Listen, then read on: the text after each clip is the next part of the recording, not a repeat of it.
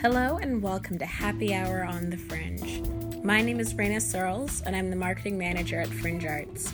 In the wake of the global coronavirus pandemic, many of us, especially those in arts organizations, have had to reflect on ways to do our work despite dramatic social disruptions. One thing Fringe Arts is excited to continue doing is connecting our artists and community partners with all of you listening through this podcast. We're diving into how artists are responding to the pandemic, the intersection between art and public health, and how community partners are working to meet the specific needs of their constituents. You can learn more about what we're doing at Fringe Arts by visiting fringearts.com backslash COVID 19. And as always, enjoy our conversations with some of the most imaginative people on this plane of existence. Hey everyone, Tanara here. I wanted to pop in before the episode starts just to contextualize what you all are about to listen to. So originally, I sat down with Maori Karmael Holmes, Danny Orendorff, and Anne Ishii to talk about their coalition, Philly Arts for Black Lives Matter. That episode is actually already up, and I encourage you all to take a listen. However, technology failed us that day, and Maori's side of the conversation did not upload. So she and I scheduled a separate time to dig deeper into these themes, just the two of us, which is what you'll be hearing today. You can listen to this conversation on its own, but it does scaffold off of some subjects we discussed in the previous episode. So I lovingly nudge you all to the first part before you listen to this. In any case, I want to thank everyone for listening to our work and tuning into the thoughts of some of the most imaginative people on this plane of existence. Enjoy this conversation with myself and Maori about the intersection of nonprofit culture with white supremacy. So, Maori, thank you again so much for joining me a second time after we had these technical difficulties in the last section. Um, I want to make sure that our listeners hear from you something specific that you had mentioned when we originally recorded, which was about um, the relationship between your work with this open letter and then BLM as an organization. So, if you want to just um, clarify real quick for folks, that would be really helpful. Sure. Um, I just wanted to flag that it, uh, you know, Black Lives Matter is, of course, um, you, you, know, I think becoming the name of this long 400 year journey for um, civil uh, and human rights for Black people uh, in the U.S. Um, and so it has become, it is both uh, the term of the moment, but also the name of official organizations. And so, um, there are um, uh, um, Black Lives Matter chapters in several cities, including Philadelphia. Um, but it is also um, the, being a hashtag and being a name. Um, you know, our project is in support of the cause, but I just wanted to be really careful that we were not affiliated with the Black Lives Matter chapter in Philadelphia, not to disassociate ourselves, but also not to misrepresent in any way. Okay, awesome. Thank you for that clarification. Um, so, we spoke a little bit as a group about the way that nonprofits per, the, participate in these processes of limited resources and scarcity mentality, et cetera. I'd love to hear from you specifically about what ways you see nonprofit arts and culture organizations as perhaps perpetrators of or upholders of these larger systems of white supremacy. Hmm.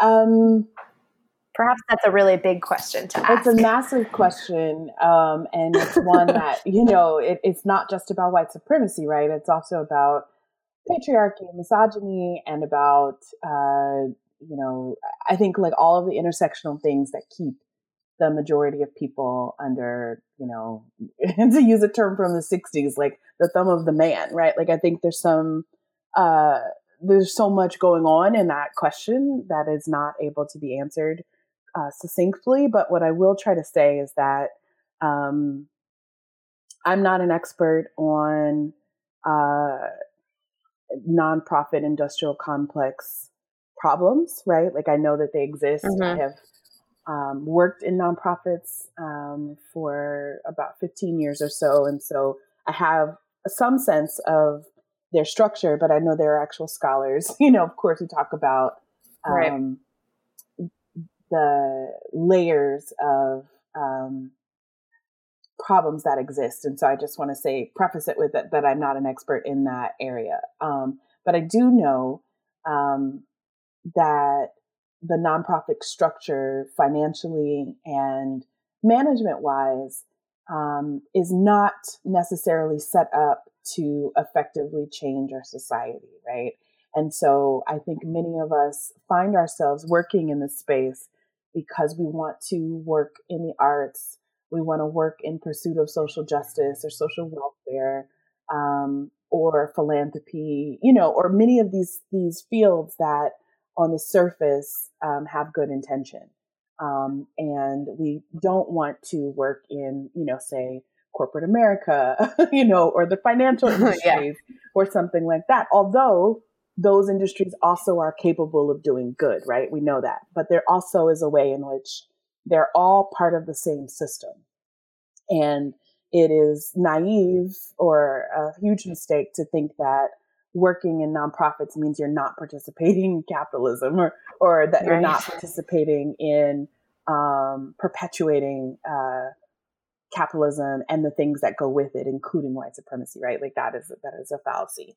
Um, so um, I think sort of thinking about scarcity mentality um, and nonprofits on a local level, but also not just local. Um, one of the things that has become baked into the structures is that um, I think many people who pursued these fields of work um, earlier on, you know, 60 years ago or so, right, Where people mm-hmm. maybe set up nonprofits because they had family money, you know, or they set up nonprofits to funnel their family money or, you know, because they didn't have to take a job to pay the bills. It was a job to fulfill something else.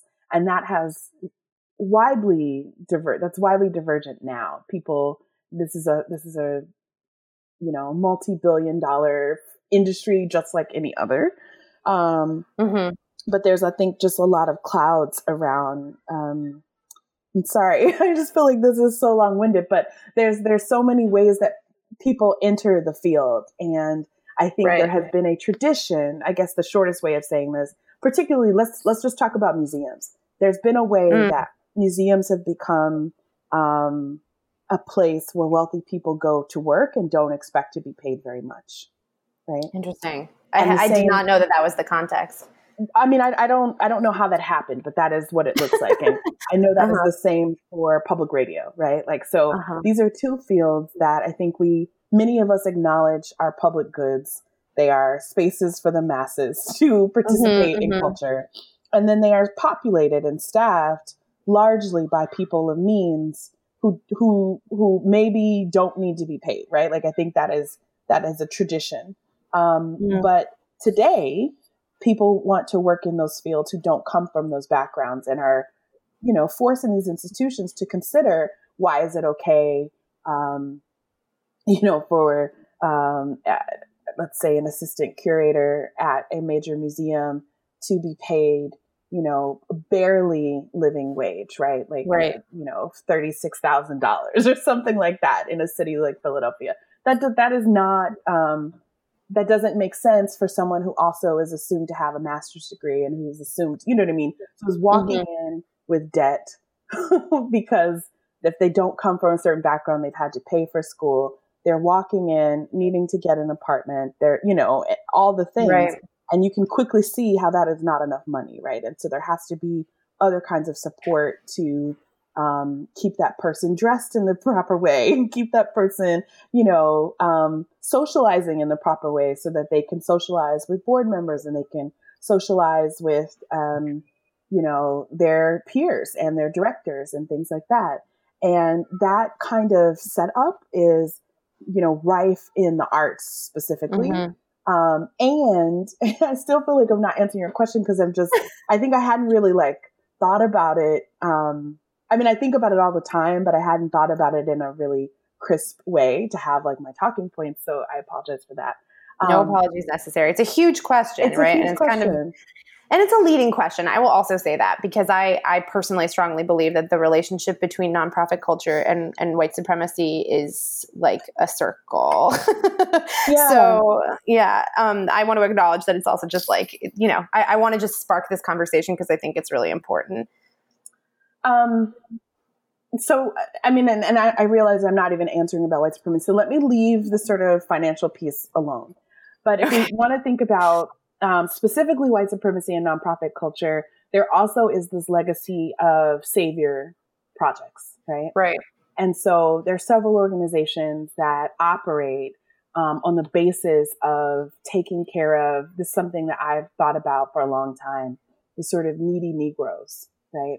Mm. And so if your organization is serving needy Negroes, however that turns out, and their affiliates, right? Like needy Negroes and then their affiliates. And so that could be a youth program. That could also, you know, that can easily also become immigrants. That can also easily become teen moms. Whatever it is, that is a way to raise money. That is a way to justify, um, you know, your organization's existence. And that mm-hmm. um, funders um, make a decision about which needy Negroes they're interested in. And then organizations find themselves basically pivoting their work every five to seven years to the whims of the funders, right? Which is wholly mm-hmm. not just and also incredibly toxic. It makes for these organizations to always be sort of like dancing for the funders and pivoting their right. work so that they can always be um, trendy or worthy of funding. Right.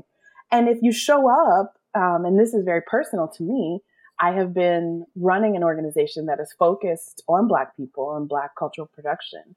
And if you don't show up and sort of share, um, you know, the woes of your organization and how needy you are and how sad you are, um, they're, they're, they don't know what to do with you. It's almost like you, if you don't demonstrate mm. that, um, if you don't demonstrate the need in a particular way, it's not that there isn't a need. Of course, we all need funding to do our work. Um, but you right. need to be desperate almost, you know, like there isn't a way to show up as a whole person or to show up, you know, well resourced. Right. I've had people say to me, like, everything looks really good. It doesn't seem like you need my money. And I'm like, why shouldn't it look good? you know what I mean? Why shouldn't it feel good yeah. to attend this event? Why does it have to be? Well, it looks good because there is money. Like money allows us to to like exhibit and and parade our resources and the accomplishments that we have in our work. And so like how do you think it got to look good, you know? like Right. Or how does it continue to look good also? Yeah. Right, right. Yeah. Um yeah, so yeah I, I, I think I'll just go ahead. No, no, go ahead.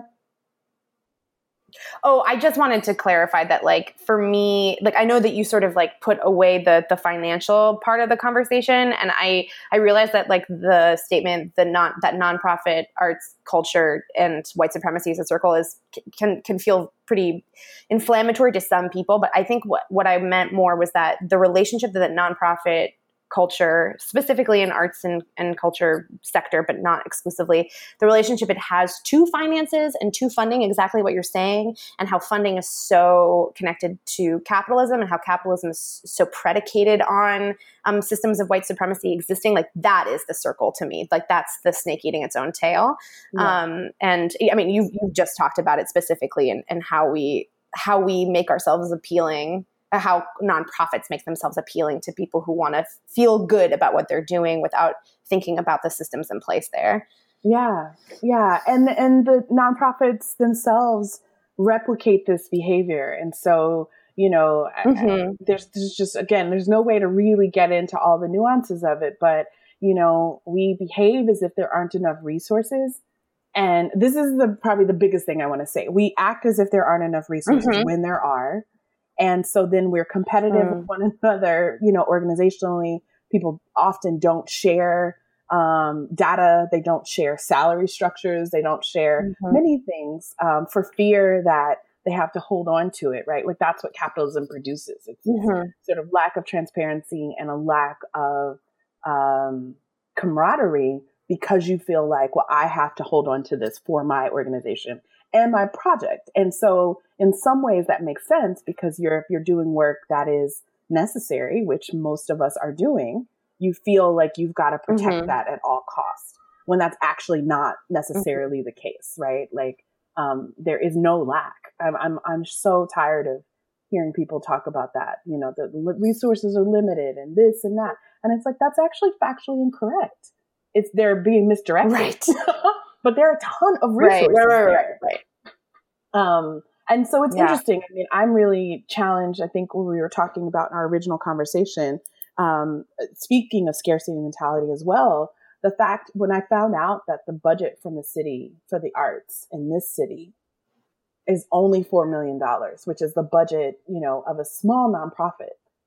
you know, I was mm-hmm. very, very mm-hmm. shocked that that's all that the city has reserved for the cultural production, you know, with the first museum, the first art school, the first music school. I mean, we could go on and on about the mm-hmm. sort of cultural output of Philadelphia now, and that that's all the city mm-hmm. is, is putting forth. It's shocking to me and you had mentioned the last time we spoke that this this was a shock to you because you were coming from other cities where that wasn't the case. Is that true? Um, maybe I misheard you, but like, is that is this like a incredibly like deviant, um, divergent uh, example of a city budget to arts funding and compared to other major cities in in the United States? Well, I mean, it definitely in comparison to New York and Los Angeles, like we know that just because of the recent oh, yeah. Yeah. Yeah. Um, I um, am not 100% sure what the budgets are of the other cities. So I, I grew up in Los Angeles. I went to high school in Atlanta and undergrad in DC. Mm-hmm. And my understanding, uh, I don't know for sure what those budgets are, but mm-hmm. I know, I knew that those cities had arts offices, right? Like there were in City mm-hmm. Hall um, in Atlanta, it's called City Hall East. You know, there were actual sort of cabinet level commissioners, you know, um, mm-hmm. like Tom Finkelpearl in New York, right? Like who report to the mayor, who have real power and have real influence on um, funding and also, you know, how the arts policy gets made in the city. And it just until Nutter brought in uh, Gary Steuer and established, you know, OACCE, whatever it stands for. Um, you know, we didn't have that in Philadelphia. The cultural fund mm-hmm. was an aside, um, but there was no arts czar, if you will, which just seems ridiculous, particularly in the city, right? Mm-hmm. Like we mm-hmm. should have had it a hundred years ago. Um, so it just mm-hmm. that mm-hmm. was shocking to me, and the the number is shocking. Um, and even yeah. with the current office, I mean, so I've been really, really amazed. Um, and I, I, this is an unpopular thing, but I'll say, you know, I have not seen what the creative economy office has done at all. So, you know, in some ways when I was when people were like, "Well, that office is going to be cut." I was like, "Well, uh, you know, I don't know what they do. I totally get what the cultural fund mm-hmm. does and know that they need to continue because they fund my organization and they fund a, a lot of organizations in the city and, you know, I think to the extent that they can participate in advocacy and policy setting, but that's not, of course, their mission. Their mission is to um, to direct these funds, but I am not clear right. about what the cultural economy office does um, and what their value has been. Um, and maybe they're too new, you know, maybe they need more time. Um, but um, yeah, I've just been really wanting to, to, yeah, just wishing that we had a way more robust um, uh, office in place because of what what we do. I mean, that's why people come to Philadelphia. By and large, is for the arts. Yeah, that's what people know about the city. It's the arts. It is not, you know, Comcast. People don't even know Comcast is based here. I mean, it's just sort of like I don't know. Right. Yeah. It's, well, I mean, I think this point that you don't know what the office does is speaks way more to the attitude that um, the, that City Hall has about that arts will just happen. Mm-hmm. Um, you know, because I think like I've worked with the Office of Arts, Culture, and Creative Economy before, so I know that they um, have a really strong hand in anything that is considered like public art. Obviously, that is like coming from the city um, in a way of like connecting, um, even if it's just um, as I don't love this word, but even as passive as like walking past installations, um, like that, that's very much their focus is connecting Philadelphia to public art. And the problem then is that there is this perception that it just appears and that there isn't a team of really hardworking people who believe in the mission of public art for everyone mm-hmm. that is mm-hmm. making it happen. And so then to get rid of the entire office, there, there's an expectation that that's actually not going to affect the amount of art that happens in Philadelphia. Mm-hmm. And something that I've like always struggled with is like you can take away arts funding and art will still happen. Like I'm not trying to say that like that, that, there will be no more art in Philly because we know that that's not true.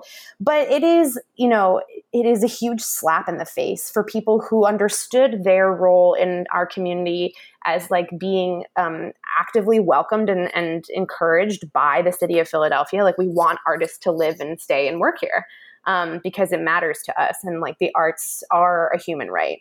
Um, and yeah, so it's it's utterly ridiculous to that, that, that like that there is not there, there is no acknowledgement of the ramifications of getting rid of any arts funding in the um, in the city hall budget to zero dollars. Like that that won't drastically inf- affect our sector. And then by extension, you, you, know, coming back to sort of why you and I are in conversation with each other, um, the way that art can then help dismantle these systems of oppression and how we need art to help imagine alternative futures, essentially. Yeah. Um, one more question I wanted to ask, and this is perhaps a good place for us to like land um, before our conversation is over. Um, so, talking a little bit about the intersections of arts and culture organizations, uh, white supremacy, the current uh, the current attention or spotlight that is being shown on work that Black Lives Matter has been doing for years. Um, I, am wondering if you know of or if you believe in um, alternative organizational structures that um, might help advance anti-racism and anti-oppression missions. Um, because i think that there and, and so then maybe actually the question i'm asking let me rephrase is do you believe that it's possible for an existing nonprofit that perhaps does not have anti-racism racism or anti-oppression in its framework to then course correct and transition into a, an organization that is like fighting for this in their every breath or is it actually a process of completely disbanding these organizations and reforming into these alternative models did that question make any sense? I don't think that's a the, it, it makes sense i think there's no binary mm. you know i don't think there's like an either or i think that mm-hmm. some organizations are going to need to this is not going to be quick work for one this is not something that happens after you read, you know, Beverly DeAngelis and then figure out, you know what I mean? Like, yeah. oh, you know, we're anti-racist now, you know? Right. It's not something that's going to happen overnight. I mean, that impetus is also rooted in capitalism, right? Like we're always in a rush. We think that there's a way that we can consume enough to solve a problem. Mm-hmm. And that is not how this works, right? So I think that say every single organization in the city, every nonprofit arts institution, committed to doing deep reflection and analysis and listening and, you know, all the things and, you know, created strategic plans. You right. know, say people got consultants and created anti racism strategic plans right.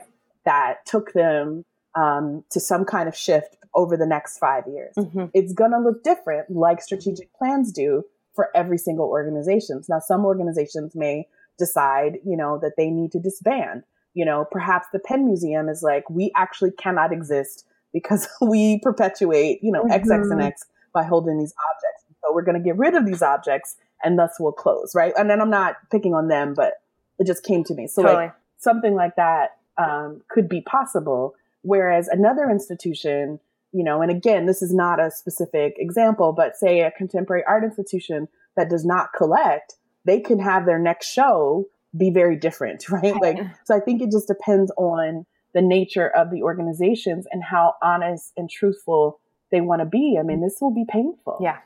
This is literally, and I, I know people are hitting people over the head with this, but you know, it's really older than 1619. But if we want to start with 1619 and, and, and enslaved Africans arriving, you know, at Penn's Landing, right? Like if we want to start there for Philadelphia, um, if we want to think about, um, actually, I think it's 1622, but whatever, you know, if we want to start with um, the history of enslavement in this country and what that has produced, that has definitely been a 400 year project. Mm-hmm. It is not going to be solved um, in 30 days, right? right?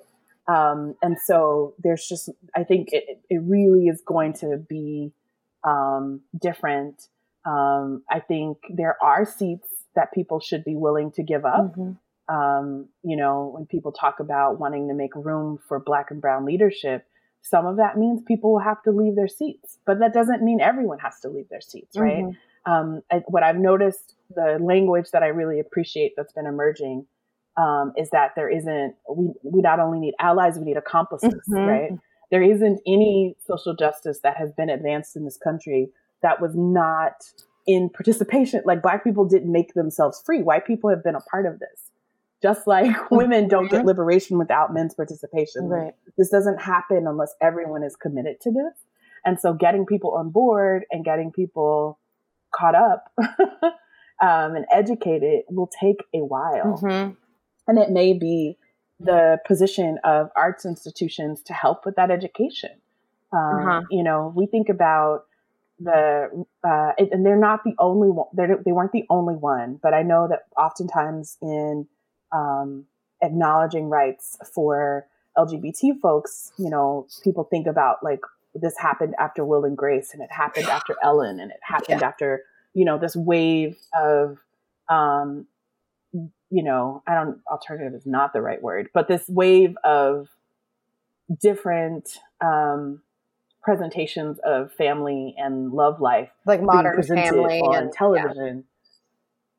Mm-hmm. But but I mean, before Modern Family, I mean, right. people really think of talk about the um, the in the era of Don't Ask, Don't Tell, right? Like during Clinton's presidency, um, and having Will and Grace on TV, and then looking at legislation a generation later, mm-hmm. you know how it shifted because people were in a totally different uh, mindset. So I mean, that is because of the arts in in many ways, right? I think that is an example that we can think about, and so it's like if if theaters and dance companies and museums and you know all the cultural institutions make commitments to start shifting their leadership. Mm-hmm. um, if people look at their boards they look at their executive staff because um, it, it's not it's also not as simple as putting black or brown people in these positions. Right. Those black and brown people also have to be committed to this work. Right.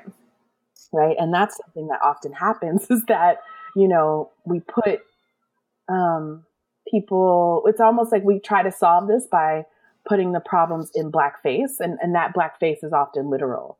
So mm-hmm. you put a black person in a position, but that black person is still a white supremacist. Mm-hmm.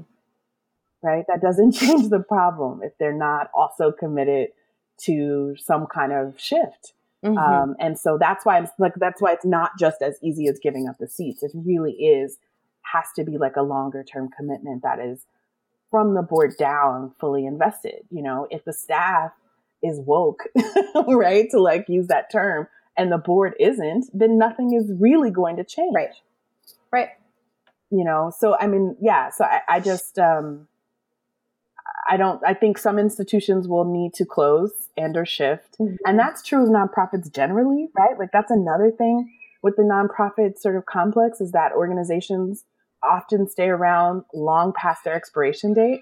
You know, right. I think about um, I, I think about TV a lot, and there are some shows that are meant to go on forever. You know, right? Like a bad example is Law and Order, of course, but like Law and Order has been on for like a thousand years, right? And then there are shows that do what they need to do for six seasons and then they they close, right? And I think that if we're truly honest about solving problems, which is what nonprofits are supposed to do, then most nonprofits should be planning to sunset. Right, because right? by their if mission, you're going to solve this problem, yeah, yeah, exactly. You should be planning to close up shop because you've solved the problem. Right. But what happens is we get employed, we get benefits, you know, we get this, we get that, and then we become these sustaining institutions that are actually not that different than for-profit right. ones. It's just a different pool of funds. Totally. Totally. well, thank you, Maori for doing this a second time and for being able to like uh, yeah, for flexibility and going a little bit deeper. I really appreciate it. Um, do you want to? Are there any uh, I know we did this last time, but I just want to make sure that we can capture everything. Um, is there anything in terms of like um, next steps or next next asks from this um, open letter that you guys wrote um, that either nonprofit leaders, nonprofit employees, or individual artists can can do to help support this work? Um, well, I mean, we are uh, working on expanding. I think the the website mm-hmm. um, to be a resource beyond signing this letter, right? Because we've sent it. Um, they're making their decision. so I mean, that's no longer the push. Although I think that engagement with City Hall needs to continue. Mm-hmm. Because what we found is that they were like, well, we didn't know this many people were concerned about this. So right. I think we've now opened up this line we need to continue pressing on that line. And then there's also offering additional support. Mm-hmm. I'm, I imagine um, because we've got folks activated, uh, we will figure out how to build coalition and, and bring folks together. And so, you know, I think just sort of staying attuned for that um, and joining us is important. Um, so, yeah. So more soon. I think, uh, uh yeah, more soon is the answer. Yeah. Sounds great. I'm so looking forward to seeing what comes next um, being able to participate in any way I can. Um, thank you. Yeah. Thank you again for joining us. And um, I hope that, uh, hope that the conversation continues among not just nonprofit leaders, but also among our audiences as well. Sure, sure. And I, I, um, I'm just trying to think. I feel like I, I don't, I hope that that was answering sort of what you were getting at. Um, oh my gosh, yes. No. I. Okay. Yeah, no, this was this yeah, I just had feel, for a larger conversation. I, I, I wasn't looking for anything in spe- like specifically.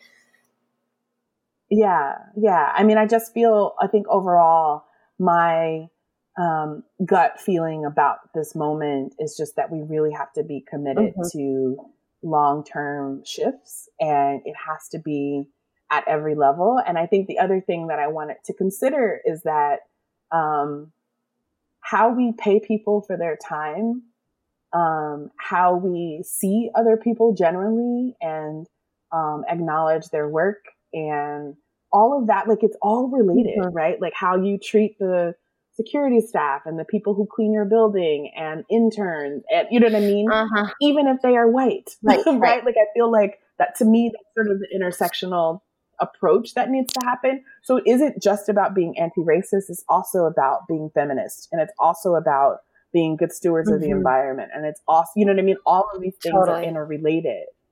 Um, and then that's just something that I want to make sure that I, I, hope that people are considering because I think that um, this moment feels fraught, but for a lot of us, it is not I, I wouldn't want to say it's not that different. I mean, it's obviously different, right? you know, in quarantine, working from home. But you know, um, I'm kind of amazed at the number of people for whom uh, the murder of George Floyd is the moment that got them um, woken up. And I don't want to knock that because it only mm-hmm. takes one moment. But I hope that people stay vigilant and stay like, you know, for instance, we should be pressing for the arrest of Breonna Taylor's murders, right? Uh, murderers. Um, in the same way. I mean, I mean, that is another example. We often have been uh, culturally responding to the murders of mm-hmm. cis men, and we don't have the same cultural output for the murder of cis women mm-hmm. and trans folks.